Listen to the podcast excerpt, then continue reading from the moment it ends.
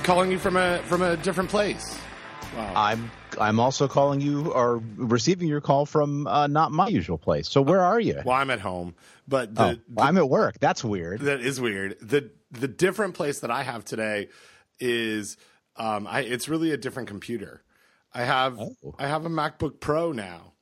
Huh. And uh, so I've, I've just spent the last uh, 25 minutes uh, setting it up for the podcast with the thought, the fear that when I called you, uh, my audio wouldn't work, your audio wouldn't work. Um, I couldn't hear you, and it, but it all worked, and it was. Uh, it, you know, yet again, uh, Apple and Skype, a seamless uh, relationship. Well, and I was going to say, um, you you know, you sounded different today, more more professional. Ooh, really? That's. That's fascinating. Um, I I uh, I, I must be. Uh, I I am quite professional. Um, I am wearing uh, sweatpants and uh, a, A top hat. top hat and a monocle, like uh, like the Monopoly guy. Nice. Oh, Don, it's. Uh, I feel like I haven't. I mean, it's been two weeks, but I feel like I haven't spoken with you in forever. Um, there's. I mean, so much has happened. Also, I'm losing my voice. Oh no. Yeah, so uh, it makes for great podcasting.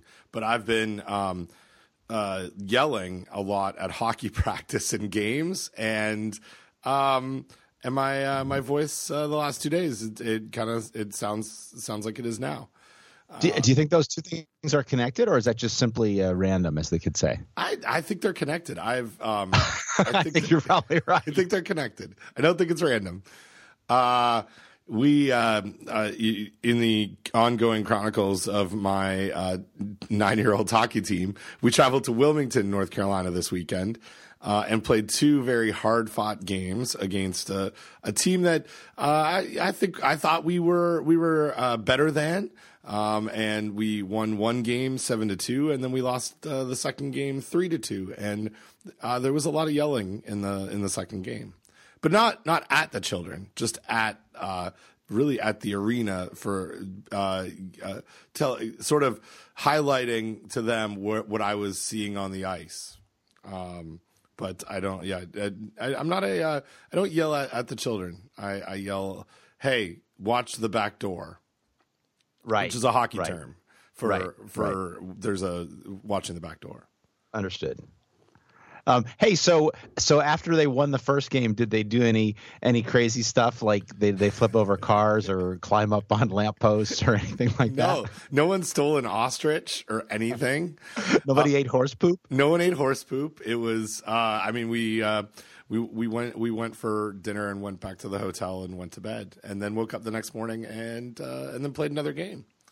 Maybe they should have done all that stuff. and They might have won the second game. True, true. I, it's absolutely. There's a lot of there's there's a lot of history that would show that they could have uh, maybe triumphed after that. Um, I you were going to say history that, that could have shown that they could have tried harder. Well, but you're you're no, you're still like a good coach, Ben. You don't you, you yell, but not at the kids, and uh, you don't blame them uh, too much when they lose, which I is don't. which is that's good. I don't. I don't. No, they they played they played really well. Um, so we are going into our second last weekend of uh, Jack's hockey uh, season um, this weekend. So we have uh, two more games here in Raleigh, and then we travel next weekend to uh, Charleston for uh, our uh, final tournament and final games of the year. And and that's that's it. Then then I get to sleep in on Saturdays and Sundays. Wow. Yeah. Wow. Well, you're a good dad. I uh, that's uh, that's good. I uh, I would I would really be hard pressed to. Actually, I slept in a little bit today. I, the alarm went off, and I'm like, ah, I gotta go now. I gotta go now. And then I I got ten more minutes, and uh, and then look, here we are, starting uh, almost ten minutes late, more than ten minutes late. So. Hey, no problem. We, uh, you know, sometimes uh, I, I also uh, uh, decided to, to record from home today for that exact reason. I was, I may be a, like a decent dad when it comes to hockey, but this morning I was no help in the parenting um, realm as Danny uh, got both of the boys uh, up. made lunches and uh, took them both to school, and I was still in bed when she left. Uh, so that maybe you know, may, I only there are only certain things I'm good at, and I guess yelling not at children is one of them. um, so yeah, I get to I, am uh, I'm I'm at home today. It, I have. Um, yeah, I'm, I've outfitted this uh, MacBook Pro with all the things that it needs uh, to to do our podcast, and by that I mean uh, Skype, call recorder, and the internet. Uh, and I, so I, we, you and I talked in person about this. I have not been super happy about um, a whole situation with my MacBook Adorable and not being able to connect it to a monitor. And I had this old MacBook Air, which I still have, but we had this project that was finished, and um, we were using a bunch of MacBook Pros to do some stuff in kitchens. And then for the next six or eight months, I don't need it. Um, so I decided, oh, we'll turn it into a podcast machine. Uh, and and I I like it. It's a little heavier. This I'm using the 13 inch non touchpad. Um, but uh, yeah, so I'm just you know some. It's like it's like that day when you get a new a, a new new toy and you're just uh, trying it all out, and and it kind of looks like your old toy, but it's a little bit faster. Yeah, yeah, I I, I really like. So I have the 15 inch with uh, the four ports and the touch bar, and I I really like it. I mean, I don't the touch bar is like, eh, you know, my my reaction is fairly typical. I think um, I really like the uh, the Touch ID on the on the 15 inch um, MacBook Pro. It, it, it is very cool. You get very get used to you really get used to touching your thumb um, to to log in. Um, although, and then I also have it um, set up so that I can log in with my watch. So usually one of the two works, so I don't have to type uh, my password. But yeah, it's uh, it's it's a it's a good machine. I, I mean, a lot of people uh, have complained about it, but but I I do really like uh, I do really like mine, and I also like um, that I haven't had any keyboard problems. I know pe- people have had keyboard problems. I started to have a, a problem with my O key um, where it was like not res- responding, and uh, so I just like said, oh, that's not good, and I just like took my finger and I like whammed it up and down like ten times on the O key, and, and it seemed to fix the problem. So yeah, computers, huh? Am I on mute? Was I on mute? You were up. You're on mute. Now yeah. I'm not on mute anymore. Um, yeah, it's uh, I uh, between my MacBook Air and the keyboard on this, it, I actually like the feel of the Pro keyboard a little better. The the the keys are a little clickier. I, I do too. A lot of people were complaining about it, but I I I started I started using it. I liked it right away, and then I, I gave my old MacBook to a graduate student, and she needed some help with something, and so I went back and I typed on the old one. It's like, oh my god, this key is this key. These keys are like taffy. They feel yeah. disgusting. They're soft, yeah. right? There's yeah, yeah, yeah, they're mushy. Ugh, they're gross. So, uh, but I, I yeah, I really like the I really like the keyboard. I mean, I don't like I don't like the fact that people are having complaints with the keyboard. Um, but I really like the feel of the keyboard. It's it's really nice. It feels solid or something. There's yeah yeah. Um, are do you use the the touch bar at all?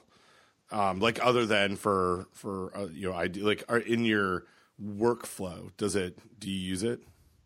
I will use it for um, I will use it for speaker control. I will sometimes use it for brightness control. Um, uh, occasionally, it's it's fun if I'm writing an email message on my Mac and I want to put an emoji in. Uh, that's that's nice to be able to do that. I mean, there's other ways I could do that, but yeah, sometimes I'll use it for pausing music. Uh, but yeah, not not a lot. I mean, I, I, appreciate why Apple did it. I also appreciate why people complain about it. But um, yeah, it's uh, yeah, it's it's uh, it's not a real significant part of my workflow, but but I'm not uh, I'm not like super angry about it like a lot of people right. seem to be. Yeah, I'm I I am not interested in it. Like I I, I kind of like what I've what I've got now. What my, my favorite part is that I now can use my Thunderbolt um, displays. Display, uh, yes, yes, without like messing around and yeah.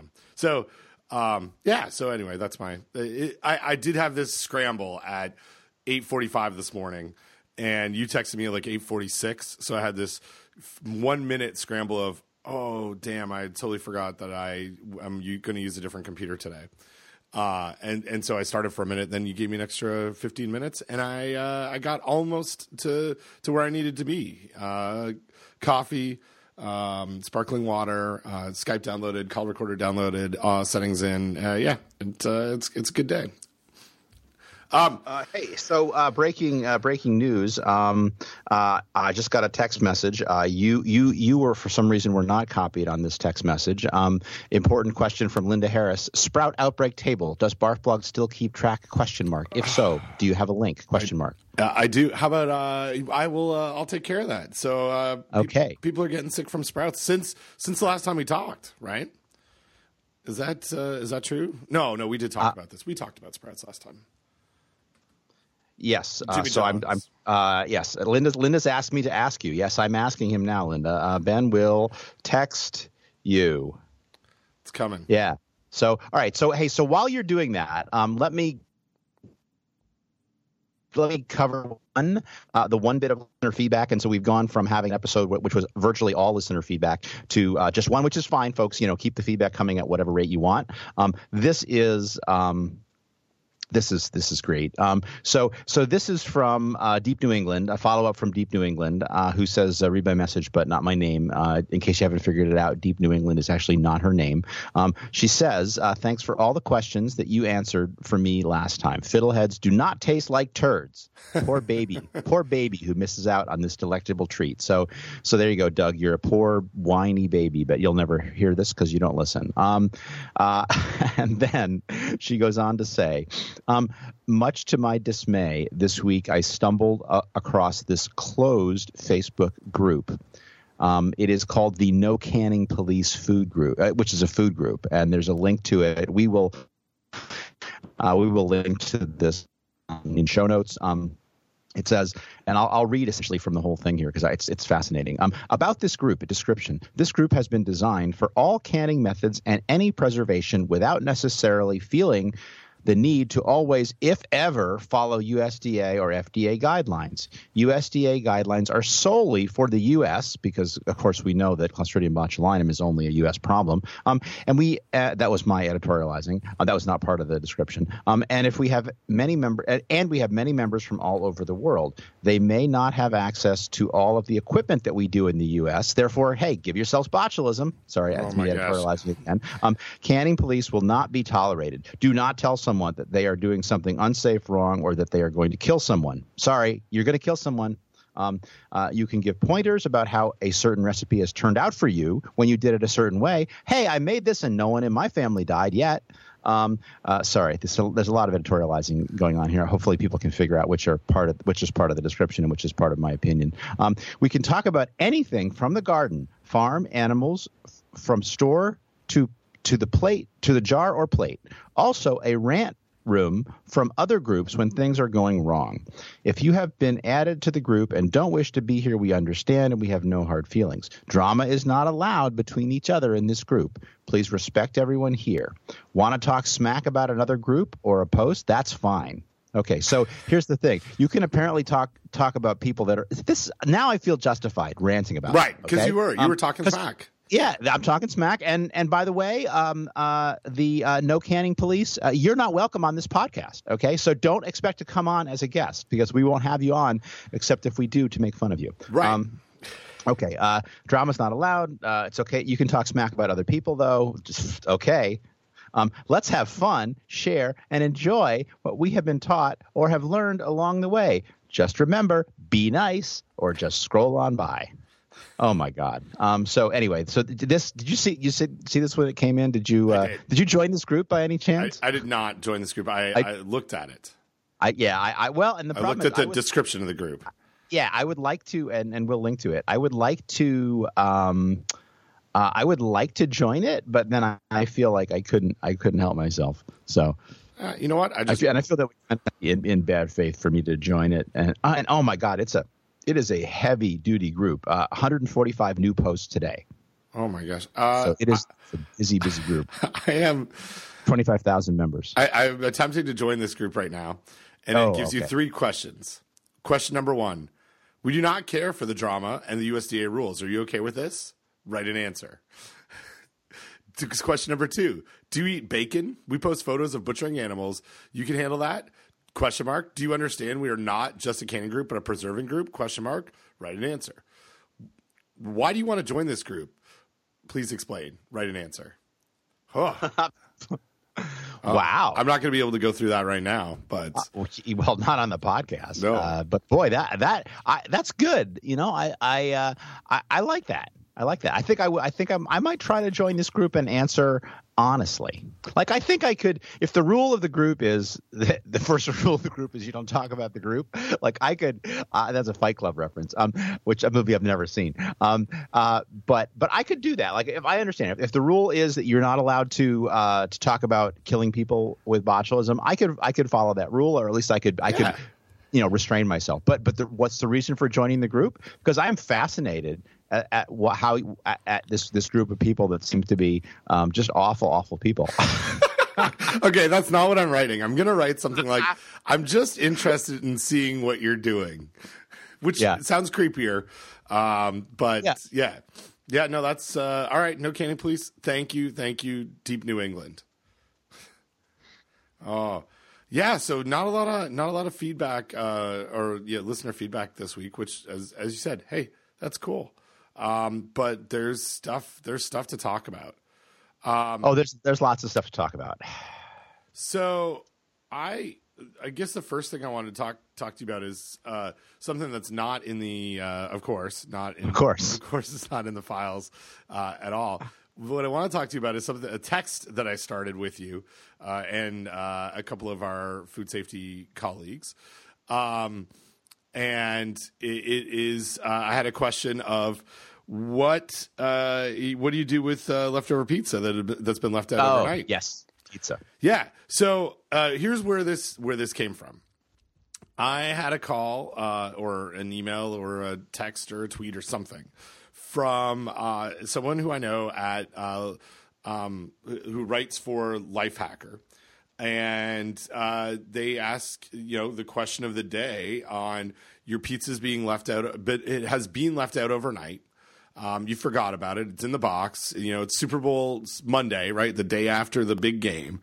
And uh, you want to eat that pizza Monday for lunch. What is it safe? Is what do you do about it?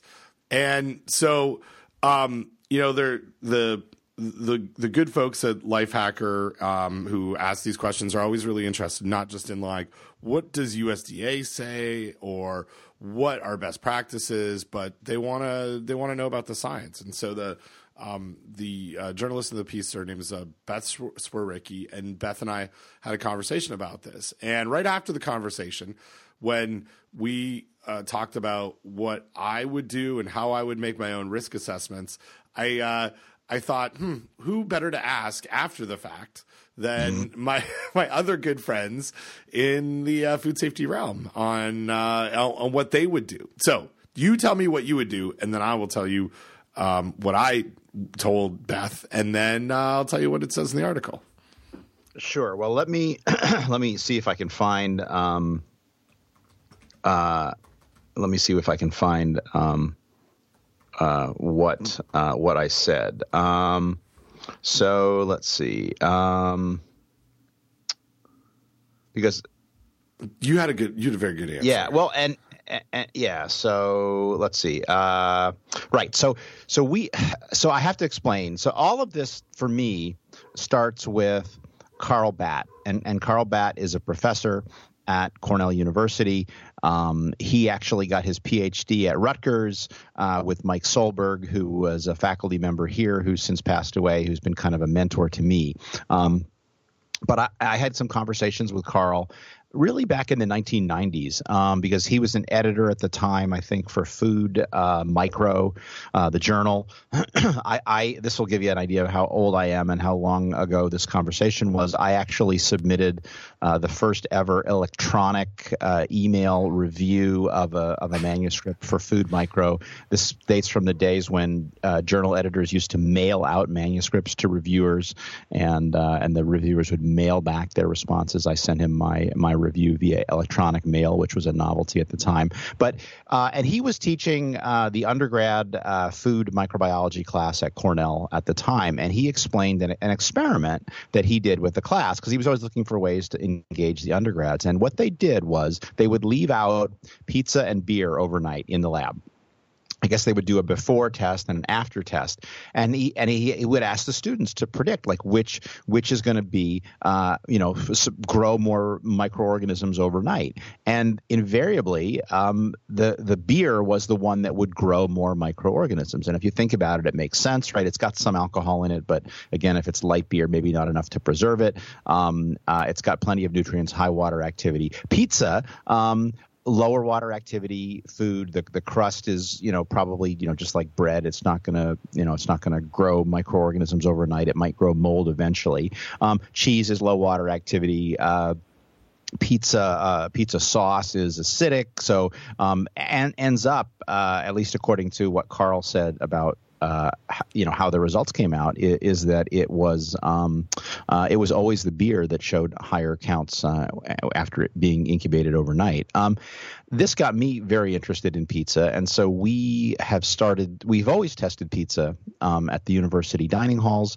Um, often, we so we, we sample cold foods that are out of temperature control and hot foods that are out of temperature control. And pizza we classify as a hot food, um, and it is almost invariably out of temperature control. Um, and we test it in the lab routinely, and we hardly ever find high bacterial counts, right in line with what I was just saying, right in line with what Carl Batt found with his um, uh, with his exper- laboratory experiments. I've actually got a graduate student um, who is who's just in the process of uh, finishing up and writing her thesis, who's been actually analyzing all that data. She kind of came to my lab late in her graduate career, and she needed a project, and so we gave her this project. She went and she so she took all the pizza samples that we had previously collected over the years and analyzed those, and then also took her own samples, and then on her own samples she measured the pH and the water activity of the the bread part, the the cheese part, and and uh, I think I don't I, I, don't have it in front of me right now, but anyway, she, she, separated the components, measured pH, measured water activity, separated the components,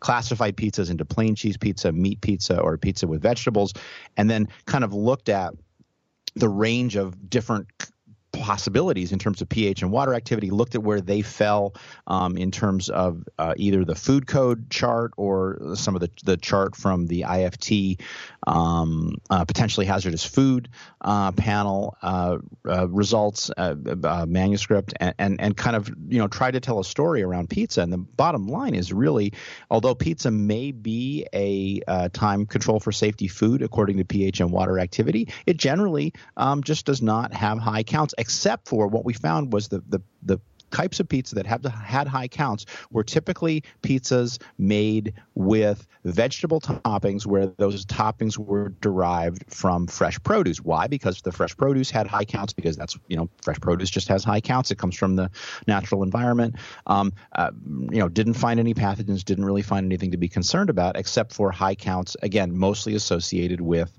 um, those vegetable toppings. So, um, I guess, and my net answer for, for you on the on the on the the, the text uh, conversation was something like, um, personally, what I would do um, is, uh, if I was really hungry, I would eat it, um, but I wouldn't make it a best practice, right? Um, and we do often have pizza for dinner. Uh, I will often put that pizza in the, the fridge after you know a, a, couple hours, and I will have it the next morning, um, uh, leftover and and not um, uh, not reheated. I like cold pizza for breakfast uh, some mornings, and uh, it's it's delicious, and I haven't ever haven't ever gotten sick from it. But I also uh, do put it in the, fridge, the refrigerator as a because uh, I think it's a best practice. But but again, not probably not a high not no risk, but not high risk. So that's that's that's uh, that's that's my uh, very very long winded answer to your question. So what? No, it's that that is great, and I would not say it's long winded at all. It's complete, um, and uh, I um, I, you share that with me in a much more succinct way on a text, uh, mm-hmm. and, which is essentially what I what I told Beth was, um, you know, I, I would worry about water activity. You know, that's what it what it comes down to me when I think about anything that I would be quote temperature abusing by leaving it out for four plus hours. And um, the water activity of a cheese pizza with baked cheese um, is, from what I can find on the internet, um, is pretty low. Um, it's like a focaccia style bread.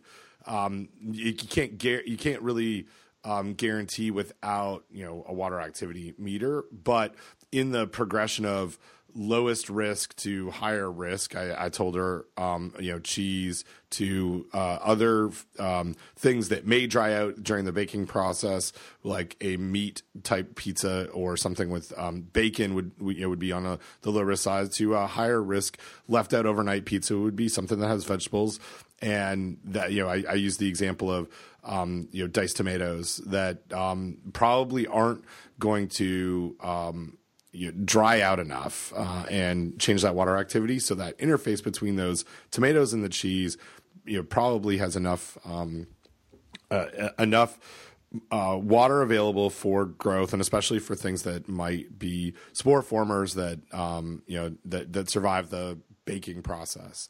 Um, and so that's you know where it kind of sat um, so she uh, I, I, think the best uh, best part of the the article um, uh, for me was uh, she said, you know, pepperoni is fine. It's often sold at room temperature anyway. But what about green peppers? Yep. Buff- buffalo Yep. chicken?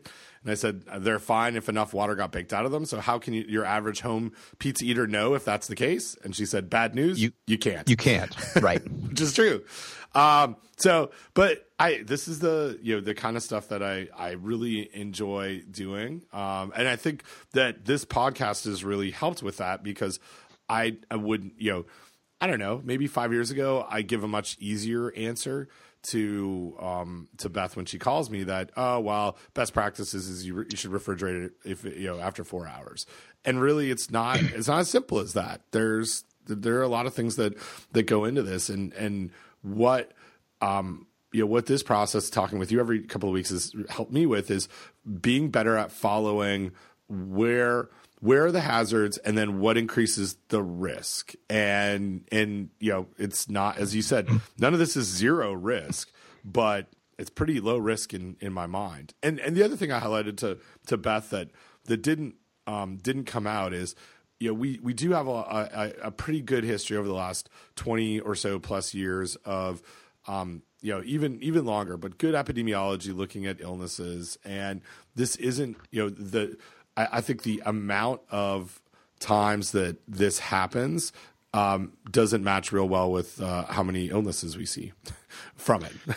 Yeah, and, and I'm going from memory here, not not looking this up on the internet, but I believe that we have had outbreaks um, from pizza, but those were commercially prepared frozen pizzas that I believe were, were made with uh, sausage uh, that had O157H7 in it that was that were not properly uh, fermented uh, to to control uh, the microorganisms. So yeah, not not a lot of food poisoning outbreaks linked to uh, linked to leftover pizza. So um, if it if it really was a problem, it would probably show up. Um, Exactly. Again, not not not a guarantee, and it's not you know that's that that statement is dangerously close to well I've been doing this way doing it this way for years and I haven't made anybody sick. Um, but but that that information does need to be considered, and so we'll we'll certainly link to the um, Lifehacker article, and then uh, we'll also link to the IFT um, um, potentially hazardous foods document, um, and then also the uh, NACMCF challenge study document, which are both great. The NACMCF document talks about focaccia bread.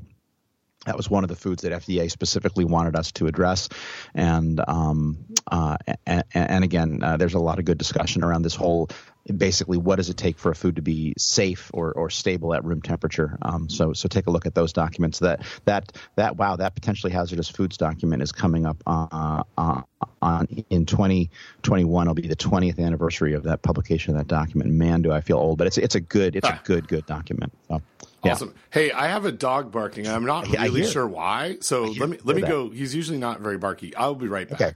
Okay. Sure. Okay. There's a mysterious reason for the dog bar- barking. He Still I- mysterious to you. still mysterious. He, he's been outside now. He's uh, he's now in my in my podcasting realm. So he's I think a little happier. I think he was he gets a little bit upset. He's a bit needy when someone's home and not paying attention to him. To him. Yeah. And uh, the lovely Danielle is uh, is volunteering at uh, one of our children's schools. So uh, so it's just me and me and the pup. So he's here. You may be able to hear him chewing a treat currently, Oh, nice. uh, but maybe not. Uh, and I brought his bed up, so hopefully he'll just uh, fall asleep while I uh, while I talk to you. Um, yeah. So we, we speaking of dogs, we have a problem um, with uh, uh, with dogs uh, barking in the middle of the night. So we've got this terrible habit where we've let uh, we let Bianca, um, who is little, on the bed with us at night. Um, but that Gibbs wants to come on the bed with us at night, and so we have to close the door, but not until after Bianca has come up with us. Um, and so sometimes that's a problem if we fall asleep before she comes up. Um, and then um, Gibbs has this habit. He doesn't do it every night, but many nights uh, he'll come up and he'll sort of sit in the bathroom next to the next to our bedroom and kind of like bump into things and shuffle around and generally make noise, uh, make him make his presence known, and, or sit outside the, the door and, and whimper very lightly. And then and then he'll hear something in the neighborhood that is very you know that he doesn't like, and he'll start off like barking like a lunatic right next to our bedroom door and then run downstairs to look out the window to see what it is that he's actually barking at. Um, and that's uh, that's disruptive to our sleep, uh, to say the least. yeah. So, anyway, that happened a couple times last night. oh, dogs! Dogs so. are sometimes they're they're the worst, and then but most of the time they're not. Uh, yeah, and they can't they can't help it. They're they just they're just dogs. But anyway, so I'm glad I'm glad that your dog is uh, is is is is at least in a in a uh, you know where where at least if he's barking you can figure out what he's barking at. Exactly, and uh, he's just he's just extremely needy. And we were um, last night. Uh, at uh, we no one was home from about 3 p.m. until 10 p.m. Um, so my uh, younger son Sam skated uh, in between periods at the Carolina Hurricanes hockey game, and so we you know, went went for dinner and went to the game and got home. And then since then, Stanley has not left somebody's side. Like I think he had a little oh yeah separation anxiety. Yeah, yeah, that's that's a long time for a little dog. It is, it is, and he was he's normally fine for a few hours, but you know I don't mm-hmm. know who knows. Um, so so yeah. Um, I also, what was I going to tell you about? Um, oh, oh, you posted something. You took a picture of mine from the from the Facebook, uh-huh. uh, or from from Twitter or something about donut eating. Yeah, that so that's from that's from your Facebook feed. Uh, it's the, the the the I entitled the JPEG "Let's Eat Those Donuts." uh, which is uh, so you so you posted something saying uh, and it's a it's a picture of uh, first frame is somebody puked. Yes. And the second frame is an empty box of donuts and your comment was my empty box not my puke. And then uh, and then your comment on your own post was like they say in donuts let's eat those donuts. So this was uh, I think some sort of a running race where you have to run and then you have to eat donuts. It, it was. In fact it is called the Krispy Kreme challenge. It has been happening at NC State uh, for 10 plus years. Uh, this actually last year, I think might have been their 10th anniversary. Um, it started with uh, some uh, running uh, you know, student athletes who um, decided that they would, uh, you know, in the off season do this thing where they would run from campus uh, to downtown Raleigh to um, one of the original Krispy Kreme donut uh, outlets um, and uh, buy some donuts, eat a dozen, and then run back. And it has grown to I, I don't know like how exactly how many people, but I want to say like eight thousand or so people ran this on Saturday. Um, so it's it's a two it's a five mile run total, and so I've this is the third time that I've competed in this uh, in this competition, and it is definitely a competition. Um, and it is the third time that I have uh, finished. Um, I have eaten the 12 donuts um, uh, every time. Uh, this time I was much slower at my donut eating than I had been in, in previous years. So the, the goal is to complete this challenge um, in in an hour, and I did it in one hour and three minutes. And I blame my uh, 13 minutes of donut eating. Yeah, yeah, no kidding. So I, I, um, I do I do not like donuts. I do not like running. Um, this seems like it would be a lot of fun to watch. Um, and and I do occasionally enjoy a donut or and and seldom two because that would just be you know you know that would be just a, a, an excessive amount of donuts. Um, but uh, but I can understand why people like this, and it's uh, so we'll link to the uh, we'll link to the website. Um, it's the the website is beautiful. I mean, it's got a great a great picture of a whole bunch of dudes, uh, and they they all do appear to be dudes um, uh, in costume that are uh, getting ready to run uh, run this race, and it's it looks like a fun time. It was it was very cool. Um, and I was I did it uh, as part of uh, training for a uh, 200 mile r- uh, relay race that I'm running uh, at the end of March from uh, Columbia, South Carolina to Charleston, South Carolina. Um, wow, how much do you of that do you have to run? I will be running 14.4 of those miles. So, wow. Yeah, so it's a 12 person team, and everyone's so somewhere in this like 13 to 18 mile range. Um, and so we do um, we do it in legs. So I'm I'm kind of excited. We leave. Uh, we start the race at about 5 a.m. on a Friday morning, and we complete it around 2 p.m. on Saturday, and just uh, you know run um, you know these some I guess the longest leg is an 11 mile run, which I'm not capable of running. Uh, and the shortest leg is a two and a half mile run, and uh, it it goes through all these little towns uh, on the on the way to Charleston. How long did you say your leg was? Uh, I have I have three legs. One is oh okay. Yeah, one is six miles or just under six miles. Another one is uh, the other two are like four and a half and three and a half or something like oh, that. okay. Because you gave me a number that was like greater than eleven. Right. And you said you couldn't run eleven. Okay, I see. So, Yeah. so now, so does that mean that you are like somebody has to run in the middle of the night with Yeah. this, right? Yeah, I'll I'll absolutely be running uh, in the middle of the night. So uh, part of the and so and so you have to have like people to help you and drive you in a car to get you to the handoff point, right? yes, yeah. So, Oh, wow. So there's a lot of logistics. Uh, What's this? What's this called? It is called the Palmetto 200, and uh, it is. Um, so we, uh, our team, uh, and so it's a whole bunch of hockey parents because it's re- really hockey parents are the only people I know. Um, Clearly, Food- it's okay. I understand how that goes. food safety people and hockey hockey parents it Yep, makes up my yep. entire life. Uh, and uh, so we we split our our team into two vans, and so um, each van will run a six leg um, portion, and then the other van will drive ahead, and we will grill and we'll have hammocks so we can sleep and, and rest. Uh, and then we you know leapfrog the other van as, as we go to our, our next leg, uh, our next set of legs. But yeah, I'll be running. Um, right now, it's estimated that I'll be running a leg from uh, two fifteen a.m. until about three a.m. So we have, and it's it looks like I'll, I'll be in a very rural area. So I, what I haven't done, and I really haven't prepared for, and everything that I've kind of read about this is something that um, is is hard to get used to. Is I'll be running, you know, almost four miles in in pitch black, like no. The, you know, three o'clock in the morning. It's unlikely that any cars are going to be coming by. Um, I'll have you know, reflectors, and I'll have a, uh, either a belt light or a headlight, and probably a flashlight in my hand.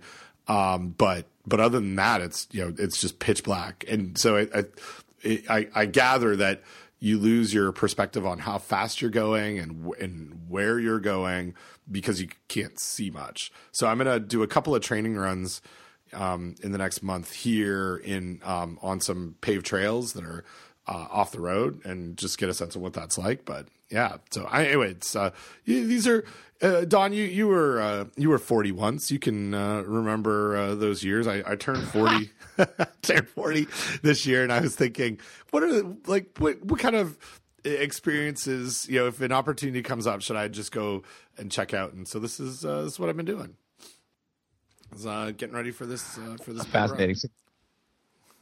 So this makes me this makes me think we should get to the food safety talk eventually, but this makes me think very much of a documentary which uh, Merlin was talking about recently, uh, the Barkley Marathons. Um, have you heard of this documentary? No, no, I haven't. Well, I will. I'll link to it in show notes. I won't spoil it for you. We won't talk about it, but um, yeah, it's um, uh, it, it's it, th- th- so this th- what what you're doing with the Palmetto is not. I mean, if one person did it, I guess it would be an ultra marathon. Right. Uh, but the Barkley marathons are really about this uh, about this ultra marathon. And I, again, we won't spoil it for people. Um, I it's on my list of things to watch. Um, I will get to it but i have been i've been not i've been realizing that i've got an opportunity coming up where i can probably catch up on all of my tv watching because it's going to almost be the Winter Olympics, and then and during the Winter Olympics, the, the only thing that's on our television is is the Winter Olympics. Olympics. Yes, and then and Kristen has to keep watching because she doesn't want to get spoiled um, for anything, and so it's pretty much a nonstop uh, marathon of uh, of TV watching. And so and, it's fine. I, I like the Olympics, but um, it's also a good time. I've discovered lately. Um, I've been I've taken my I haven't been traveling, but I wanted to watch uh, Patriot, and so I, have been taking my Patriot watching while she was watching some some skating stuff that was uh, in the in the run up to the Olympics. So I think that's going to be a, my mo is uh, I'll just watch uh, Netflix uh, or Amazon stuff on my um, on my iPad while while she watches uh, sports. So well, yeah. good. I have so uh, we will get to food safety again at some point, but I have one more recommendation for you to to watch. Sure. Sure. Um, the there is a uh, documentary that came out last week. Uh, it's an HBO documentary called "May It Last," and it's on the Avett brothers. Oh, yeah, yeah, North Carolina's uh, favorite sons uh, when it comes to um, I don't know what the classification, but roots, country, alt rock. Yeah. Uh, and they're one of my favorite bands. Uh, and the documentary is just wonderful, just a beautiful. Um, it's it was uh, directed, uh, co-directed by Judd Apatow from you know, Girls and Forty Year Old Virgin and all the comedy things. But um, it, it is uh, it, I I love this band before. I didn't know a whole lot about them, and then watching this documentary made me like love them even more. So you should watch that as well. Yeah, you know, I when they sort of came on the scene, I, I heard listened to their music and I really liked it. But I don't, as I've explained before on the podcast, I really don't, really don't listen to music that much anymore. Pretty much all of my listening time, my dog walking time, my commuting time is spent listening to podcasts, to, to spoken word stuff. Um, but um, so I don't listen to music. But but yeah, they they uh, they do uh, uh, they, they they are they are good, and I have definitely I think I own even own some of their music, and so yeah, very uh, very much appreciate the recommendation. Cool, cool, cool. Um, all right, back to foods. Back to the food safety talk now. Yep. Um, Don, did you know that uh, your HelloFresh uh, meal kits in Canada might have uh, some sesame seeds in them that have salmonella? I think I heard something about this. Yeah, so I, I this one I you know caught my eye of um, things that I wanted to talk about because uh, you know you and I have both talked uh, a little bit about having our um, you know, using meal kits uh, I don't know if you're still subscribing to Blue Apron. We are. No, um, we're not. We're not because you know it, it, was it was great, but it was just too much pressure, and Kristen it was too constraining. So mm-hmm. Kristen is the primary meal preparer, and um, you know it was good, it was fun, but um, you know it just was wasn't working for us. Um, so we we did cancel it. Um, it's you know it's a it's a it's a lot of packaging it I mean, is. I'm we're I'm still f- trying to find ways to get rid of the freezer packs that are sent with the with the food, and so it's a lot of packaging. So yeah, it's it is a lot of packaging. Um, eh, the uh, there's a lot of recycling potential for that packaging, which makes me feel a little bit well, better. Yeah, yeah, uh, it all gets it all gets yeah. recycled. That's that's fine. Uh, we we put out tons of recycling. Um, uh, we're I mean not to brag, but we're probably the best recyclers in the neighborhood. I mean we do way better than the neighbors. that sounds like um, but I'm, I'm the least, I'm the best recycler you'll ever meet. Is this? it sounds it sounded very uh, twittery uh, political uh, without uh, yeah yeah um, but uh, uh, yeah, but but um uh but but the but the but the freezer packs, man. I don't. I just yeah. were those are just going to a landfill somewhere, right? I mean, I yeah. filled up I filled up the freezer, our downstairs chest freezer with them until Kristen said, "Look, we can't do this. We have to get rid of these." And I'm like, "But it's good if the power goes out. It it takes set. up space. It keeps it yeah. cold." But uh, she didn't subscribe to that uh, argument, so so we're just getting rid of it. Um, yeah, it's um yeah. Anyway, so we're, we don't do it anymore. I'm glad to see that you're still doing it. Um, you know, someday they may sponsor this podcast if we ever have uh, podcast sponsors. So, well, um, yeah, yeah but let's let's talk about. The- yeah, so I mean, two two things. Uh, just to circle back around on on this. One is um, you, when we did talk about meal kits, we we did talk a little bit about this this idea of what happens um, during a recall and how you know how uh, fortunately um, you know my blue apron folks have my my contact info so they could let me know about it i i'm kind of interested that this all came out like in the news so i don't know if it was actual you know if if HelloFresh contacted their um their customers, um, or you know, or not. Oh, and But- I just, I just, I just want to say, also, I have no knowledge of HelloFresh. It's Blue Apron that we subscribe Right. to that we no longer subscribe to. So I, I was confused there. There's so many of these companies out there. Uh, I apologize. Yeah, no, but they're all like they're all kind of the same, right? Like it's it's Yeah, it- there's I- like Blue Apron. There's like Purple Onion or something, right? Isn't Yeah. there one another with a color name in it? Anyway, probably. Um, so, uh, but the the other experience that we've had with them is it's twice our um, Blue Apron box is in the last month has been delayed because of snow. Oh, Yeah, because we had these two snowstorms and no one was moving anything in in North Carolina, and so. Um, you know, I would get my notification on a Tuesday that my Blue Apron box had shipped, and uh, you know the snow came on Wednesday, so I know that they didn't hold it somewhere, um, and got these like really you know quite nice messages saying, "Hey, we we have technology in your box, in which that technology is ice." Um, or an ice pack that will keep this product cold, um, and you know it should be of the highest uh, quality when it gets to you. And it didn't tell me anything about like go ahead and check the temperature of it, but I did both times. Our, our we we usually get our Blue Apron box arriving sometime on um, Friday, and but in both cases it got to us by the end of the day on Saturday, so one extra day. And sure, sure enough, Don, both times I checked the temperatures of all the TCS foods that were in there, and uh, everything was well below 41 degrees. I mean, meat was the last time I looked at um, the you know this uh, the chicken that we had, it was at 34. So it's it, it all it all kind of it all kind of worked. So I Well, and and when they say technology, does does do you think that that might also mean that they have like a like because when we did Blue Apron, it wasn't delivered by a typical carrier. It was delivered by somebody who who was just like in a in a van, right? Like a contract delivery company. Might they have a satellite location where they just throw all of this stuff into a refrigerator? entirely possible. Um, Yeah. Our stuff comes by UPS. So Okay. yeah, but um, but you know maybe maybe they divert things.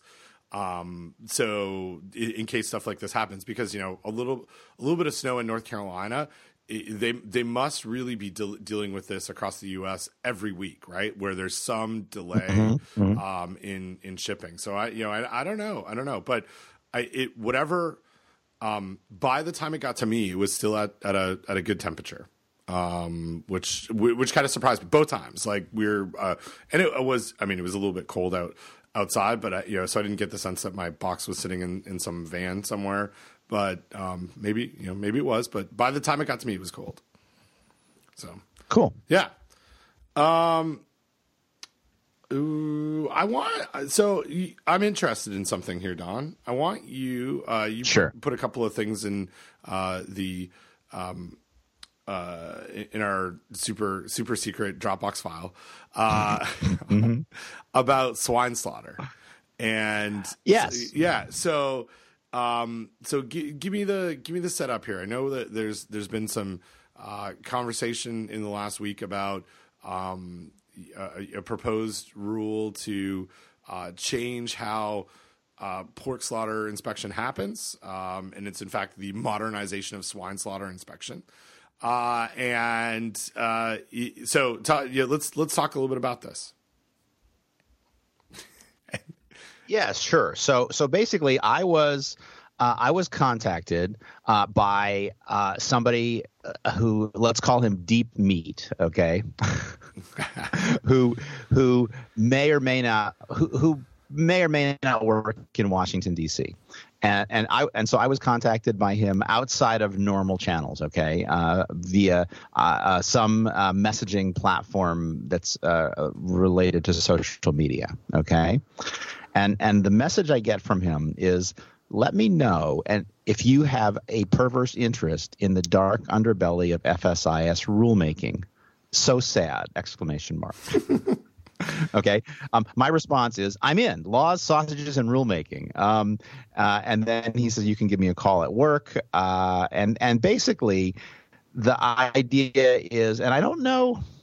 I, I don't. I guess he he he knows I'm interested in this stuff. Um, and Um, and I don't know if it was. I don't. I don't post. I don't post post too much political stuff online. Um, there's a, like a a, a, a private uh, group, Facebook group that a friend of mine from college has started, and I put most of my ranting and, and stuff there because you know I just I, you know whatever I I don't I don't feel the need to rant about that too much in public, um, and and so basically. Uh, what he did was so he's uh, so again he's a, again I don't I don't want to triangulate his position too too much but um, he uh, is interested in me and he's interested in in risk assessment. And he said look i want to send you a couple of links of some things i want to talk to you about. And he sent me uh, one document which is entitled which we will also link to um, assessment of the potential change in human risk of salmonella illnesses.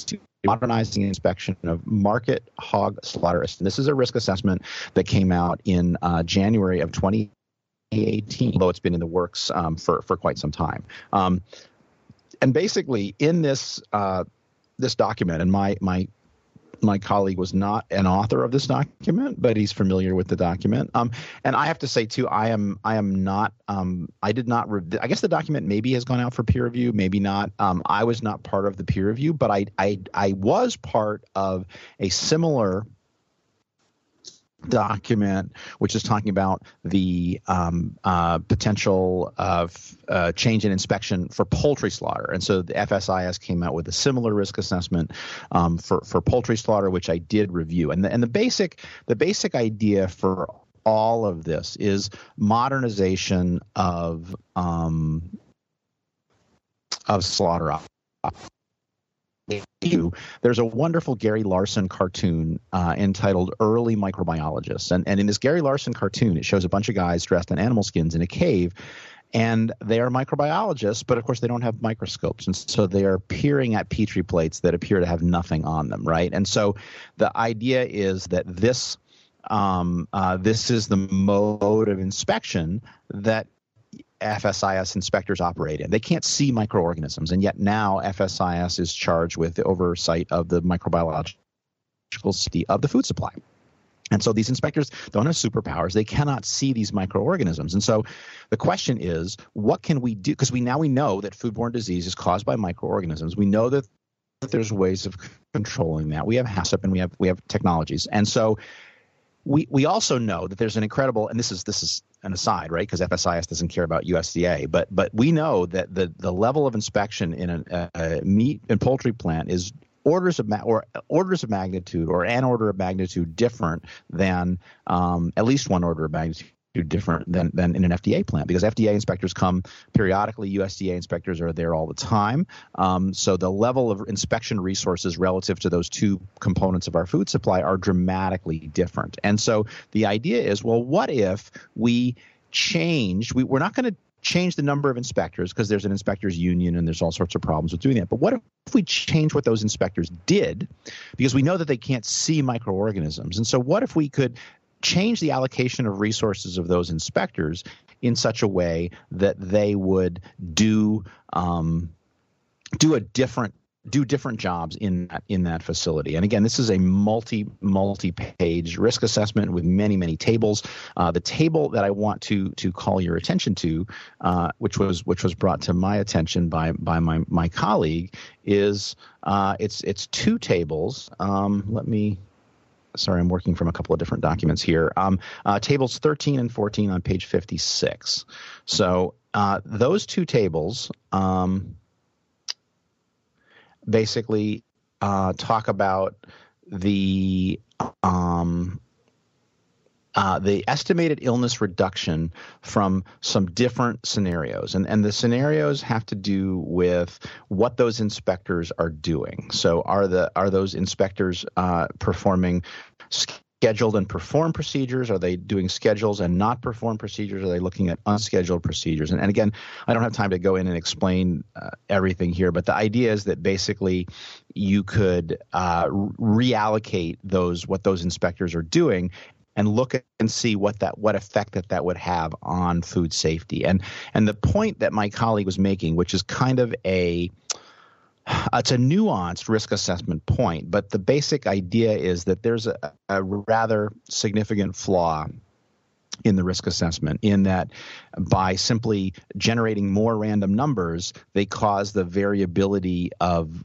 the number to go down. And in this case um, it's the probability that we'll have an increased number of illnesses by changing these inspection uh, resources. And what he was hot under the collar about, and it's kind of a fine, rather fine point um, um, uh, from a risk assessment perspective, is essentially what these risk assessors did is they they did something that was not that was not correct, that was not kosher from from a risk assessment perspective. In other words, they they simply ran more simulations using random numbers and they caused the variability to go down and from that they concluded that well this particular set of actions would have a negligible effect on uh, increase in illnesses. Um, and and he's just not convinced that that's a legitimate uh, argument in terms of the math. Okay, and so so that's that's one that's one piece is this risk assessment. The other piece is uh, this brand So, new rule me- that came out. Oh, go me, ahead. Let me Yeah, jump in there because yeah, I just want to I just want to clarify to make sure i'm you know I, I understand. So by look you know looking at these at these tables, it has to do with the number of sample days that they that they ran through the model, and so they used 2300 sample days 2330 with one and then 22631 with with table you know table 14 and the random number uh, aspect is what led to the conclusion that the probability of increased illnesses was at 4% for the more sample days compared to 20% for the last sample days. And so that that became justification of saying over over time you know the more sample days that we have really we're we're closer to negligible change as opposed to 20% is that am i getting it correct? That yes, that that that is that is exactly that is exactly right. And so and and, and it's not if you and this is a, this is a normal thing. Like if you have some uncertainty around a particular parameter and you run more simulations, just run the computer for longer, like you run it for for 10 times more, right? Uh, you run it an order of magnitude more, you're going to shrink that um, that variability around that number, and, and it's it's not necessarily a legitimate thing to do, right? It's kind of an artifact of the modeling methodology. Gotcha. Okay, so So- so if so it went out, go ahead. yeah, like if it went out another like or two magnitudes more, right? Like it would just get closer and closer to zero. I- go- oh, and and we don't know without running it. It may it may reach a certain point where it won't get any smaller, but but the fact that they did this is not really it's not really legit, right? Because Gotcha. it's not it's not the data are not independent. okay, cool, and cool. so and uh, right and so and so this risk assessment was being done um, and then um, basically some proposed rules just came out based on nominally based on this risk assessment okay now it's important to get the timeline right so all of this original risk assessment happened under the previous administration um, which was uh, well, it was different than the current administration. Let's just say that, okay? But um, but it was but but there was still I, I guess my, my my colleague's point is that everybody in politics is evil, right? It's not just the current administration, and I and I and I get his his argument there. It's like, well, we can yes, the the, the proposed rule came out under the current administration, which lefty lefty lefty liberals in academia love to hate, but but the previous administration, which was more in line with our values, was also maybe you know had some you know had some bad stuff go on in it and and, and was trying to do things that might have undermined public health i guess is to put to put a, try to put a rather fine point on it and then the third the third piece here is that the former us department of agriculture deputy undersecretary for food safety um, um, basically uh, left his job towards the end of the last administration to take a job running food safety and quality assurance for a giant meat company. So, I mean, you know, again, that's not necessarily a bad thing. This is something that happens. Um, people move from industry to government and then back again. Um, but my, my the point of my, my colleague, I guess, is that um, you know no one is no one is without blame, and there's evil on on both sides. yeah, okay. So that's that's kind of a bummer. Yeah, well, and that, uh, I mean, it, it's kind kind of a bummer. Um, and, the I, I mean I think the the third layer that I'd add on onto that is that there are there are good people there uh, that you know we have lots we have lots of great colleagues in the in the federal government. Um, and that and, and in the industry. And in the industry. Um, and if, and a few in academia. Right right right. But but that the system itself also adds to to the um ex, the, you you you can manipulate the system in lots of different ways um Right, and, yeah. and and in and related related to another story in the news, um, which which I have uh, entitled um, uh, uh, Gorny straight, straight shooter, shooter, respected by both sides, um, uh, which is a nod to a different podcast. Um, uh, that Jim Gorny, who was in industry and then at FDA, then went back to industry, has gone back to FDA once again, and so this is a permeable barrier, uh, and I think it's a good thing. And and Jim and Jim's. I mean, I don't know Alan Malonza, but Jim Gorny's a good guy, right? Like I, a lot of respect for Jim when he worked for the industry. Equal amount of respect for him when he worked for FDA, and then and then at both those places again. And so, I mean, I think it's a good thing. I think it's a good thing that that uh, Jim is uh, is back at the A. Um, I, I, would love to catch up with him over a beer and find out if there was some specific thing that that caused this to transpire. But but it's it's good, right? We need good, smart people, and Jim in particular is a guy who I think came to food safety risk assessment as an outsider with kind of some suspicion and then the more that he learned about it, the more he realized that uh, hey, you know, this is actually um, this is actually a good thing, and I I believe it. I'm, I'm a believer now in risk assessment and risk based decision making, and and really you know reached out to me and, and we've had some great conversations about it. So so Jim's a good guy, and I'm happy that he's part of the team, whichever team he's part of. Well, yeah, and this I mean this is a, a bigger philosophical question um, which is which is what we're all about at Food Safety Talk. But it, it it's that you know you can't you can't expect a person who has interest in in a particular field to exist only in one of the paradigms that we've kind of established, um, you know, through the food safety professional world, right? Like we have academia, we have industry, and we have um, uh, regulatory or, or government individuals. And there are just times when there is a draw for, um, you know, a, a, career change to one of those other ones from the one that you're in because of the challenges that that, that uh, field provides. And I don't, I mean, I, I don't look, I, I, it does drive me crazy a little bit to, to look at, well, this person is an academic and you know that that then there they'll always be an academic moving into one of those other two fields and vice versa. So i you know we we need good smart people who have a value in science in all those areas. And if people move around then that's you know that's great. They bring those experiences um, to to those positions. And this this conversation, this philosophical bit, um, connects to something that you, something else that you you'd uh, put together um, for our notes file, which is um, something from the American Council on Science and Health. Uh, that was written by um, Alex uh, on is P- a PhD still useful to society? And it's kind of like to me a, a, a, similar conversation. And so Alex um, puts together uh, an argument that the the idea of a PhD in science is really just to train individuals in the um, in the same mold as as their advisor, right? To to make more academics, um, and you know the there is something to that to that conversation, but um, I, I, I don't know.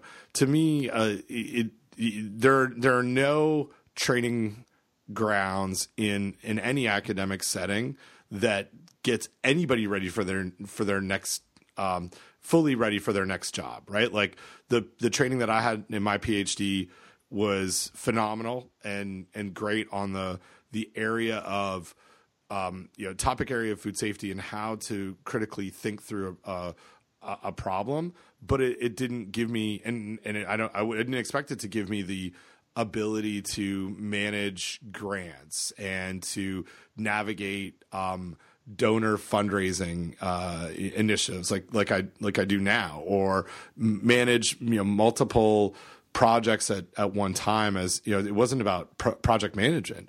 Um, and so uh, you know, there, we all come with these different skills and these different um, experiences from from schooling. And then we pick up experiences along the way in other in other jobs that we bring to food safety problems and and so i i you know i don't i know i know jim a little bit i don't know him super well it doesn't bother me that people move back and forth because where you know where he's going, they might need it. They need someone with his skill set, right? Like it, it's not just about it's not just about him. Um, and and I I don't know. I don't know if you look at it the same way um, when you're training your masters and PhD students, but I am I'm trying to get them ready to for opportunities, not for a career. Does that does that make sense? Yeah, like yeah, and yeah, yeah. And the reason why I put this this uh, American Council on Science and Health article in there is that uh, this is. I mean, I think this is. Uh, you know, to to quote uh, Betteridge or to quote Betteridge's law. Uh, the answer to this headline is not no. It is yes. A PhD is absolutely still useful to, to society. And what I try to tell my graduate students is what I am teaching you to do is to think, and I'm teaching you how to teach yourself something, right? And once you learn that you can become an expert in whatever you set your mind to becoming an expert in, you can do that. As I, again, as I tell my students, at the end of your PhD, you should be the expert on whatever your PhD is on, and you should know more about that than than anybody in the world. Now, what you won't do is you won't know more than your entire committee, right? And that's the purpose of the committee. But you should really be the world expert on that thing that you that you have just that you have just studied. And you know, and, and sometimes they are, sometimes they aren't. But I, I strongly disagree with what Alex uh, lays out um, in this article. I, I, and I think in terms of food science, absolutely, we need PhDs in food science because we need them in academia, but more, much more, we need them in industry and we need them in in government. Um, and and I'm thinking about this too from from the perspective of of even even just jobs in academia, right? Nothing about getting my PhD really trained me to be graduate program director, right? How I'm figuring out by graduate how how do I learn how to be graduate program director? Well, I collect data, I think, I go to meetings, I try to figure stuff out. I try, you know, I try like for example, this semester, we we, we tried an experiment. We we uh, changed our admission deadline to see if that would improve the quality of candidates, right? And it didn't hurt the quality of candidates, and it let us give us more time to make a decision that would hopefully allow us to ter- attract some excellent students with with some funding. Um, and we also did an experiment this semester where we admitted fewer students to try to to raise the overall caliber, to lower the number of students in our program, but more importantly, to raise the caliber of the students that are in the program. Um, and that's an experiment, and we'll see how that experiment plays out. But you know, and your and you know your comment about fundraising, like that's all a university president does is fundraising, and yet uh, their whole career is built on the fact that they are advancing themselves scientifically, right? Um, and, and at some point, they're gonna they're gonna become a professional fundraiser. That seems crazy to me, right? Like, right. really, what we want is we we want a somebody who's really good at fundraising in that position, not necessarily somebody who's a PhD. But that's just the way that things things work in academia. Um, but I guess again, the bottom line is, yeah, I mean, this the, I I disagree. Um, uh, uh, I, I, agree that a PhD is still useful to society, and I'm really proud of the fact that in food science we are training people for jobs that actually exist, right? And and that maybe the solution is for programs that only train PhDs to go into other academic positions. They, I would have, I would have a I would have a real I would have real angst if I was in a program like that that was training fe- people for jobs that didn't exist or condemning them to a life of postdocs. That's that's that's horrible, right? Um, and maybe it's a little bit you know uh, shame on them and a little bit shame on people who are following those degree programs. Um, but you know, ultimately, you should be thinking about what it is that you're going to do after you get your PhD. It's not about just getting the PhD, it's about what you want to do after. And thankfully, in food science, um, there's lots of jobs. And there's jobs for people with BS degrees, there's jobs for people with MS degrees, and there's jobs for people with PhD degrees. And, and overwhelmingly, they are not in academia. Right, right. And um, one of the things that that Doug, who doesn't listen to the podcast, uh, always sort of talked about when it came to the the PhD path was well, it it gets you in the club, and and I I think an, an earlier early on, I thought that was like into the club of the like elite people with a PhD. You know, whatever. I, I don't think I fully understood what what he meant by that until more recently, and it was it it gets you into the club of someone has has uh, put you push you through a process of becoming an, an independent critical thinker, right? Like it's it, and to your to your point of the, the assumption this individual is you know knows everything know, knows more about their topic than than anybody else um, at that time is is my is the assumption right like whatever their project was I, I, get I get that, but we can find lots of people that are experts in in those areas. The the PhD quote club, and I'm using Richard Fingers uh, for this, is is really just to me the the process of driving self learning and being able to deal with um, uh, data collection that doesn't go right and justifying why why we use the methods that we use and finding other methods and reaching outside of our field to look for a better way. And and I don't I there are other ways to get that experience or to to get that um, you know whatever uh, skill set but I don't I the the PhD designation gives you the like, okay, you you made it you made it through this process. It doesn't mean that you're going to be good at your next job, right? Like it doesn't doesn't need mean that. And I apologize for my dog trying to talk on the podcast and shaking. Um, no worries. But it you know it, it, doesn't it doesn't guarantee that, but it it signifies a, that that you went through some sort of a process that not and and it's not something I don't know. I, I I'm not sure exactly where um, where the PhD is like 20 years from now, I suspect it's at the exact same place as we are right now, where we're having the same conversation. Because this is probably a conversation that happened in the 60s as well. Yeah, and I don't know. I don't know where a PhD is in 20 years. I don't know where uh, undergraduate and graduate education is in 20 years because I, I, think we are potentially in the midst of a change. Um, I think hopefully we will still need uh, PhDs in 20 years. We won't. Uh, that's not a job that you're going to easily outsource to robots. And I want to take a minute too, and, and to not be too like PhD centric here. There are plenty of super smart people out there who don't have PhDs who are I mean, you know, I think people like Jenny Scott, right, who who has spent years in industry, um, and then and then has spent the rest of her career in government, and a really smart and really hardworking person, uh, certainly capable of of earning a PhD. It's just that at the time that she left school, she had a master's degree, and she just continued to work from there. Um, and I would say also, I have also continued to gain, have and continue to gain respect for people that have different kinds of expertise, right? Journalists, people who can go out there and who can instantly make themselves familiar enough with a topic to write a news article that is that informs, right? And there are uh, there are wonderful examples of people that, that do that kind of work uh, that are tremendously valuable. Um, and then again, people like Bill Marler, lawyers who come at it from a very, very different perspective, who also have advanced education and who have a particular skill set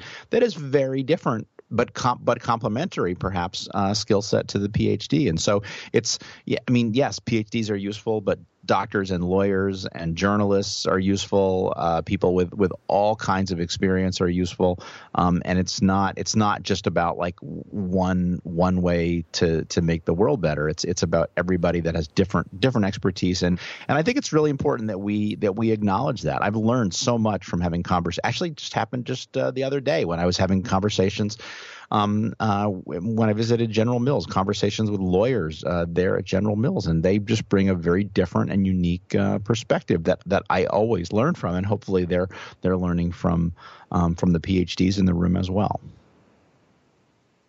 Yeah, and I, thanks for I think saving me in, in my ramble there because it, that yeah that that's exactly not where, where I was trying uh, where I was trying to go. I, I think that it is a um it, it, it yeah it just it it ends up checking checking a box that that there are lots and lots of folks out there that haven't checked that box that could do my job right? Like that's that, that i guess that's what i'm where, where i'm trying to uh, trying to go. And and one of the you know, one of the groups that that i work really closely with um, are folks like um, environmental health specialists who you know typically don't you know go and continue on for um, for a PhD, but are uh, out there every day doing real food safety in in restaurants and in hospitals and in schools that are that are equally working through this process of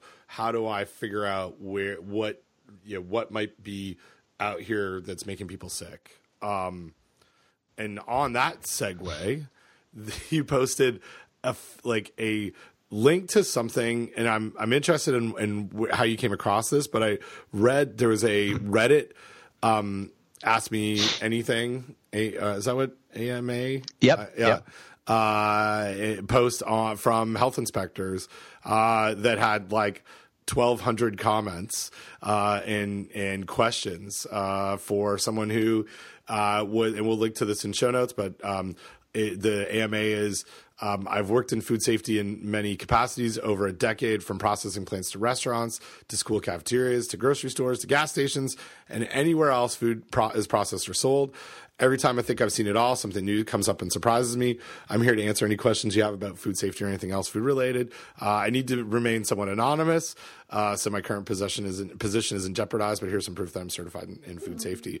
And there, you know, there's some really uh, you know interesting uh, comments um, on, you know on this. So it's I, I don't I don't want to go through the you know the whole 1230 comments, but to link to it and just for for our listeners to peruse through this AMA, it's it's pretty cool. Yeah, and this is uh, this is not new information. This is from uh, 2013 is when it started, and and then obviously it's continued to go on with with a, a, whole lot of comments. It made it to the front page, I think, of Reddit. And so, and this is something you know, this is uh, people are interested in this stuff, right? I mean, this is why the five second rule resonates. This is why um, you know, gross, disgusting cockroaches in restaurants resonates because people just care about this stuff because we all we all eat at restaurants and grocery stores and gas stations, right? Or most of us buy foods from those locations, and so it's and I you know I know you you always ask me this and I really don't remember how how this came across my uh, my radar. Probably it was something from Twitter. Um, I think because I have a hard time of you know tracking those back. Um, although I think I may have found a way to kind of preserve the the Twitter link in a way that's that's easy and works into my workflow. But yeah, this is just an example of uh, of somebody out there who doesn't have a PhD who's doing good work and who, gosh, stepped up and did a did a ask me anything on Reddit and and did a tremendous amount of education just just by virtue of of stepping up and said, you know, hey, this is a thing that uh, it's a thing that I'm gonna to to to talk about, and it's uh, and it's it's great. I mean, again, I didn't read the whole thing. I'd read enough to know that wow, this is just a this is just a cool thing that we might want to uh, we might want to point uh, people towards. Yeah, absolutely. I'm gonna, I'm just going to read one here.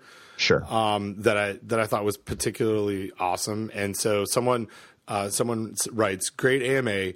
What's a typical procedure for inspecting a fast food restaurant such as McDonald's or Burger King?" And the the answer is is pretty awesome. It's yeah, I really look at all inspections the same, whether it says McDonald's at the front door or mom and pop. There are many things to focus on, but I typically will allow the layout of the kitchen to dictate where I go and when, so I don't miss anything. I usually follow the walls around in a pattern, zigzagging between prep tables and so on. I do have a method to my madness, and I inspect each area. I look for three main things sanitation is it clean? Temperature is it within the safe limits? And cross contamination is it stored safely? Of course, there are other things that we look at, like labeling, et cetera, but that's how I approach food and equipment. While I am in- inspecting those items, I glance up often to observe employee behaviors. Are they handling food properly, wearing gloves when required, and washing hands when necessary? That's pretty much the gist of it while in the kitchen. It's like I, I that you know th- this one stood out to me because I, it is the if I was to explain to someone not in our world of food safety, um, you know, like the hockey parents that I hang out with every weekend about what a, a restaurant inspector does, this is how like I will just point them to this. It's like yep. a very nice, succinct uh, uh, story. So yeah, so thanks for linking to it because I got lost in this for about forty five minutes uh, earlier oh. this week. Oh, awesome! Well, it's I'm I'm happy to help. Hey, um, so something else that's been in the in the news uh, recently that I think we should should talk about is a uh, a Slate article, um, which is entitled "Actually, Backpackers, You Don't Need to Filter Your Stream Water." And this uh, this was this came up again and again across uh, across my uh, various feeds. And the bottom line is that according to uh, this the person who wrote this article. Um, Oh, and let's see. Let's um, let me see if we can find. Um, uh, yeah. So it says. Um, uh, it's written by a guy named Ethan Linck, and it says Ethan Linck is a PhD candidate in biology at the University of Washington. His writing has appeared in Los Angeles Review of Books and The Stranger, and I think my uh, witty uh, Twitter comment was, "Well, it's too bad he didn't have a PhD in food science or food microbiology um, risk assessment or risk communication because this is this is really a this mixes this mixes various facts together in a way that really uh, that really I think does a tremendous disservice. I mean, and I, I get his point, right? Like, um, uh, you know, and here's a quote that says, "In claiming the average hiker needs a $99 microfilter pump to avoid illness and death, companies far exceed the conclusions of a scant medical literature." And and he's he's got a valid point, right? Like, and I and I know I, I know the other side of this. I know that um, uh, I did. I don't do too much anymore, but uh, I did do a lot of uh, hiking and and backpacking uh, with the scouts. And what we teach the scouts is that you need to filter or or otherwise treat that water, right? Either filter or boil that that water and and the reason why we do that is um, not uh, because that every time you drink raw water you get sick. And then again, this is sort of picking on this uh, idiotic uh, raw water trend, right? Um, but it's it's really making the point that it's not. It's about it's about risk, right? And if and if 99% of the time the water is safe, well, guess what? There are hundreds or thousands of people out there, and you don't know without doing a test whether there's Giardia in that water or not. And so uh, the best thing to do is to be safe and to and to filter that water. And I just think that this guy's, I mean like I get the point, right? I get the point that that you need to uh, that this is just really selling gadgets to people who don't need gadgets. But the bottom line is that if you're not going to use one of these filtration gadgets, then you need to take a stove and you need to take a, a, a, a, container and you need to boil that water before you drink it because otherwise you really can get sick. And uh, you know, I saw so I saw this article make the rounds, and mostly I think this was probably. Um, something like I said that came from Twitter, maybe maybe um, uh, uh, Bazako uh, commenting on it, but or or maybe he reacted to my comment. But but it's just I think I think this is irresponsible, right? I think that it is it's it's again it's all about risk management and it's about the level of risk out there and we don't know the full perspective on the risk but you know, that, that, I don't need a seatbelt every time I drive my car, but I still put my seatbelt on every time I drive my car, right? Because it's about risk management. Anyway, right. yeah. Well, and I, I think the um, the soundbite that I've been using over and over again um, in the last year or so is it has to do with the the math of of risk, and that um, uh, you know from a food safety standpoint, we eat you know billions and billions of meals a year that don't make us sick, but we have millions and millions that do, right? Like that. Right. So so it's not. I mean, it, yeah. I, and I, I, really thought so. Just a couple things on this on this article. Um, some of his uh, some of the justification that he gives are some older studies. Um, you know, so a, a, 1993 study looking at the in- incidence of Giardia infection and gastrointestinal illness in a back in backcountry travelers in a high used area of California Sierra Nevada found only 5.7% tested positive you know for giardia and none of whom exhibited symptoms you know at the time i guess of uh, of that testing. But that's like still that's a lot right? Like almost 6 people out of a 100 um, had giardia. And you know whether it was from drinking water in back country or not, it's not really clear. Uh, but that's that's pretty that's high to me, right? Like that's it's not one out of ten thousand. It's it's quite a few people. Um, so yeah, uh, I agree. It's I think the the other two things that um, that that I'll highlight here from from his justification is there's no discussion of um, of pathogenic E. coli. I mean, the the entire conversation is about parasites. Uh, or um, you know Campylobacter, which uh, there have been some some stuff that we'll link to. Um, that I'll send you a, a, link here in a second on Campy in uh, water streams in Canada being you know just being able to sample um, streams and creeks and just finding lots and lots of other non um, non parasite uh, foodborne or waterborne pathogens. So it's it's only it's just a small little look, and ultimately it's a risk management decision, like like you said. Yeah, and and again, I, I didn't dig into this, but I, am just now reading it, um, where he says a study in the popular back magazine Backpacker found pathogens in a minority of sampled sites with the highest recording concentrations, still so dilute that obtaining an infective dose would require consuming seven liters of water. I'm pretty sure, without even reading the link, uh, um, that that is um, uh, uh, not not correct because people don't understand uh, infectious dose. So, yeah yeah, right, right, right. Um, so, so anyway, um, there was one. Oh, oh, oh. Hey, we did have some feedback that we missed because uh, um, from uh, someone, oh, someone, yes. one of our friend who we can share all details freely. Yes. From our internet friend uh, Chris Stone, who you can find him at Sentient Microbe on Twitter. Um, uh, Chris uh, writes to us, enjoyed the recent show as ever. Thank you. The discussion on slow cookers for delayed cooking as well as leaving stock out on stove got me wondering. What do you think of a practice for cooking food and leaving it covered at room temperature for extended periods? For example, cooking a meal in a slow cooker preparing stock in a stovetop pot the night before, then leaving it at room temperature overnight, and then portioning it, refrigerating it, say, let's, you know, up to 24 hours later if the cooking vessel remained unopened during cooking and standing, would that likely be quite low risk? Thanks for your thoughts, FST or Chris Stone. So, what do you think, Don?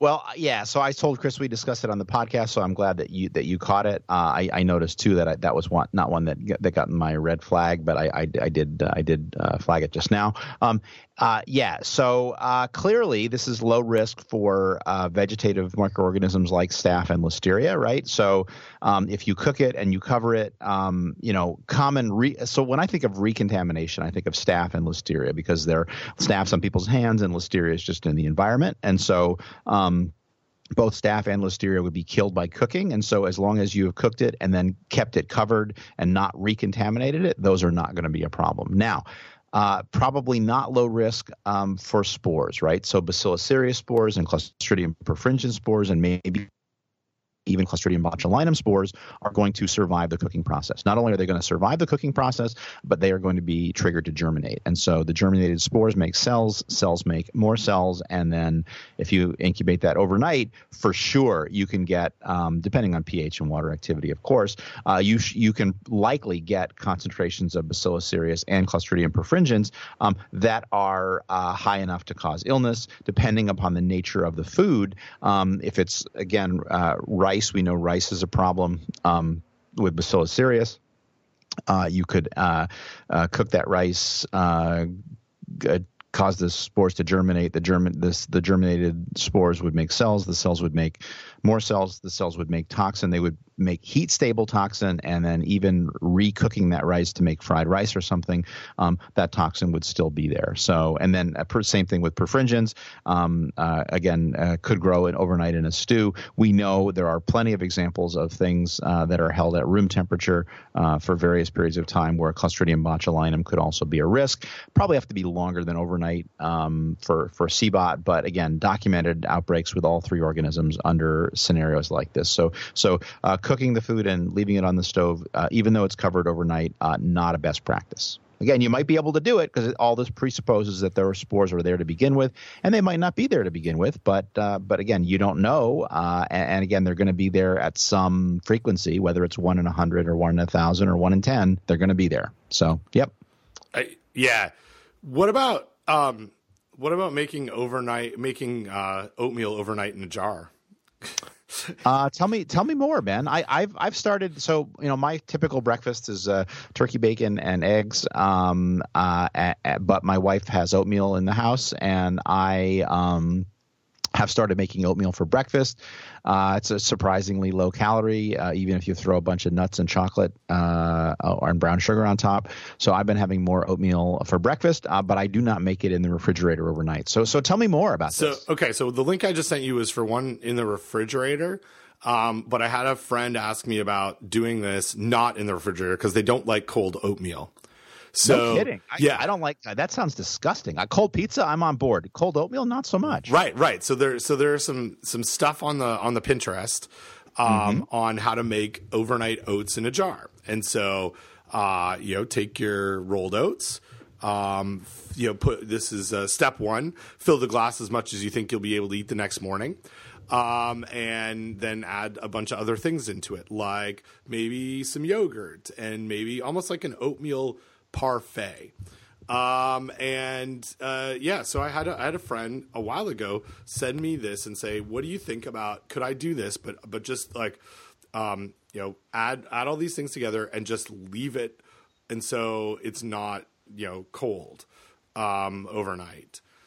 Uh, I said no. I, I mean, for all the same same sort of reasons as what you um, what you talked about. I didn't tell them no, don't do it. I just told them about risks, and now we're adding a bunch. We're changing the water activity well, with with oats. I would also worry about Bacillus cereus um, in the same way, and yep. uh, just you know, this it seems like a bad idea to me.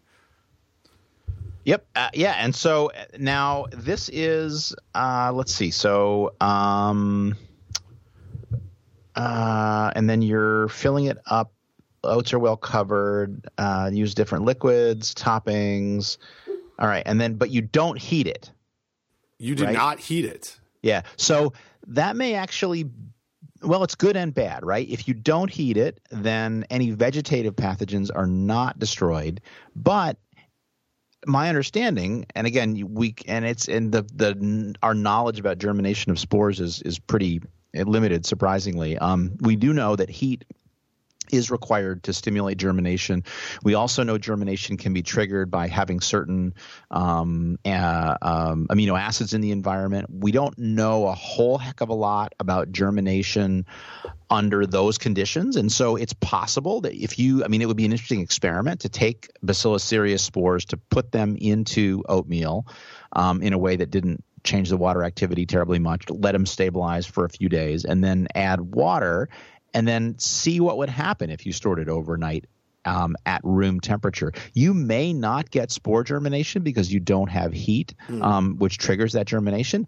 But uh, that's a that's an awfully risky thing to be counting on. So I would say um, uh, in the refrigerator, it's probably fine. Um, well, again, unless the, but again, we don't, we don't typically. I mean, yeah, I don't know. I mean, there's a theoretical risk there. Again, oats probably don't have vegetative pathogens. If they did have vegetative pathogens, they'd be destroyed by heating. But if you made them cold, you wouldn't. But again, I think that's a probably a low, pri- you know, low event. Um, I guess my my recommendation is best choice hot oatmeal in the morning with with hot water. Okay, best choice. Next best choice, refrigerated uh, uh, refrigerator oatmeal. Third best choice, uh, overnight at room temperature oatmeal. And I don't, I really don't have a good sense of how the risk changes for those different things. And again, the main the main thing is uncertainty about germination of spores without the application of heat, and that would require probably some Google Scholar searching to try to figure out what we know about that. Boom! There you go. Boom. Nice, uh, nice, nice job. And uh, Chris, hopefully we uh, we answered your answered your question. Well, we answered Chris's question for sure. I don't yes. think we settled the oatmeal question. No, we didn't answer. Yeah, and I, I, my, that was one where I sort of copped out and said, ah, just yeah, it's risky. Um, so I've got there's one more one more thing, um, th- that I want to touch on before we uh, before we uh, finish off our episode here and it's uh, something that you that you tweeted at me uh, the other day from uh, Aaron Mahnke, Mindkey, ten super sassy podcasting tips. yes. Uh, so super sassy, Ben. Super sassy. That's Not how we sassy. Super sassy. Super sassy. That's how we roll. Uh, and so this is uh, you know just so, you know some sharing some stuff on the internet uh, about what what's good about podcasting, what, how to make a good podcast. Number one, Unless you and your co host are major celebrities, no one wants to hear 10 minutes of off topic banter before you get to the actual topic. I Don, I don't know so, about that. I, I am absolutely sure that you and I are major celebrities. So so Aaron can go stuff it. okay, well no, but I guess we fit number one then because yeah. we are major celebrities. Major celebrities. Major Legend, the, legends legends in our own minds. Celebrities all the way down. Uh, so so you know so here so here's the thing. Um, except for Jack is H, we know we know Jack does not like the banter. Okay, Jack's on record as being against the banter. Um, uh, write in to us, friends and listeners. Uh, uh, thumbs up, thumbs down on the banter. Um, also. Um, realize that no matter what you say, we're we don't care. Okay, so first of all, we don't care, and second of all, we, we we'd like to hear what you have to say. Exactly. Yeah, we do. We we're interested in it. We're just we're probably just going to do the same thing though. Um, we we had just on this. We actually had a really nice uh, Twitter comment that you got tagged in. Uh, someone um, responded to an IM, IM science communication, uh, IM sign com, SciComm uh, Twitter question of what are some of your favorite science podcasts? More importantly, what makes them so good? And one of our listeners, uh, uh, Victoria Martinez, said, I love food safety talk. I like that they aren't trying to do the mass appeal thing. They're just digging into the questions they're interested in. Feels more like a genuine look at science than many podcasts, which is like bang on. That's it is what we're trying to do. Uh, and uh, ma- you know, mass appeal. It, it's just uh, we, you, we, as you said, we would do it if we if no one else listened. Um, well, and and, and let me let me also add. Um, so I gave my last lecture in our undergraduate uh, food micro class, and I did I did promote the podcast. Um, but I asked them. So I did the typical questions that we do for these things. I said, "How many of you have ever heard of a podcast?" Most hands went up. How many of you ever listened to a podcast? Most hands went up. How many of you regularly listen to a po- would consider yourself a regular podcast listener? And a handful of hands go up. And then I said, "Anybody listen to my podcast?" And one young lady whose name I didn't I didn't get, and I apologize, um, said, "Yes, I listen." Listen. and they're like, oh, that's fantastic. Thank you for listening. And did you say so, you don't have to come to class anymore? Well, I, I, said you don't have to I, listen to any of my my lectures anymore because ah, it's my last lecture today. Yeah. But uh, but I was just like, and I and I apologize for not following up uh, uh, with you. Uh, thank you for listening, and and please do drop me a line. I would love to know that about the who the Rutgers undergrad is that listen. Not to be creepy or anything, uh, but I would love to know that you listen to my podcast. So thank you, thank you for listening. Thank you for saying so. I think she was kind of embarrassed to admit it um, in class, but anyway, it was, it was fun to do the thing, and, and maybe maybe we got like uh, more listeners because of it, but but I wouldn't count on it. Oh, that's funny. A um, couple other tips from this uh, top ten. Uh, w- w- don't be a slime ball on social media. I'm pretty sure we're not. We don't do this. Stop following all the fans of the podcast you're copying, uh, in hopes they'll follow you back. We don't really have. Uh, there's no no other path out there. I don't, and I don't follow anybody with the expectation they're going to follow me back. I follow people that I'm interested yeah. in, and I will sometimes, if someone is following me and they say something back to me that is like helpful or instructive or funny, and I see they follow me and I don't follow them, I will follow them because why not, right? Um, but I don't follow people so they'll follow me back. That's just stupid. Right, right, yeah. And, I, and, and I do jump into conversations on Twitter with people that I don't know but I don't make an elevator pitch, and I sure as hell don't. I mean, I will give my show link to people that that I think might be interested in it, but I, I mean, for the most part, I think it's in the, I think it's in my Twitter bio, and I mean, I I will tweet out when we have a new episode, and I'll put that on Facebook, and I'll even put that on LinkedIn because I think that's the thing that LinkedIn is most useful for. but anyway, right, yeah. right. Um, couple other things here. You know, uh, it might take a bunch of episodes before you start seeing growth, and you know we're now at episode 145. Uh, I think it is today, and so we we just keep going. Yep, uh, yep. Yeah. Um, uh, learn, listen to learn and not copy. So I, you know, I think you and I both listen to a lot of podcasts, and and we don't copy those, but there are good things that we've learned uh, from them. And I think for us, it's more about just figuring out what the when one person is talking and the other person isn't, and just getting a sense of what those topics are that we're both interested in. Um, and then uh, a few other tips on here on uh, release schedules, which I think really helped us on speaking of re- release schedules. Make one, commit to it, and execute without fail. Uh, you know, so that's one of the so, things we do now. Yeah, we we do because we commit to doing it about every two weeks, and we sometimes uh, commit to it. So now, and I, yeah, I, I mean, I get that. Like, I get that a release schedule would be good, but like you and I have a job, like a day job that we have to do, and I'm I can't commit to a release schedule, and I, am sorry about that. Uh, but you know, well, and, but I but I do think we so on that I think we do have a release schedule, just maybe not in the way that um, that Aaron's talking about, where every couple of weeks we're gonna have a new show. It's, yeah, it's about not, about every couple of weeks. Yeah, yeah. It's not like every Tuesday or every fifth Tuesday, but um, you know, there was a time there 18 months ago where it was like, wow, we we've got a backlog, and there's a month when we're not you know, releasing a show. So I think that that has helped us to keep things fresh. Um, and with that, um, I didn't realize that it was 11 o'clock and I do have a heart out.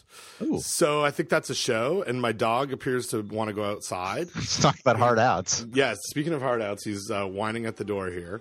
Um, so, uh, so yeah, we should, uh, we should call that a show. All right. All right. Bye, Don. Bye, Ben.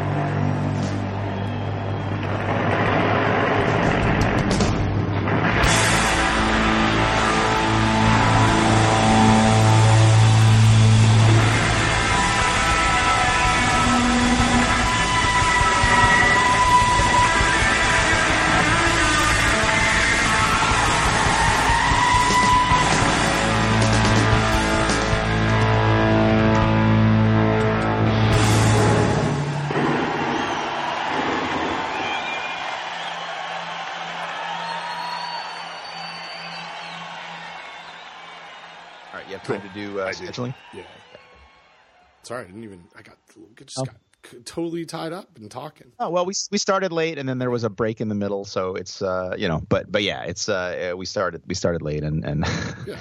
it's okay. Um, how does uh, two weeks today sound? Uh, fantastic. What if we did? What if we did nine o'clock again? Uh, that would be fine. Okay, let's do that. February 21st, 9 a.m. FST 146. Awesome. Okay, and I have this one. You do. Perfect. Uh, I got to go. All right. We'll okay. talk to you later. Bye. Bye.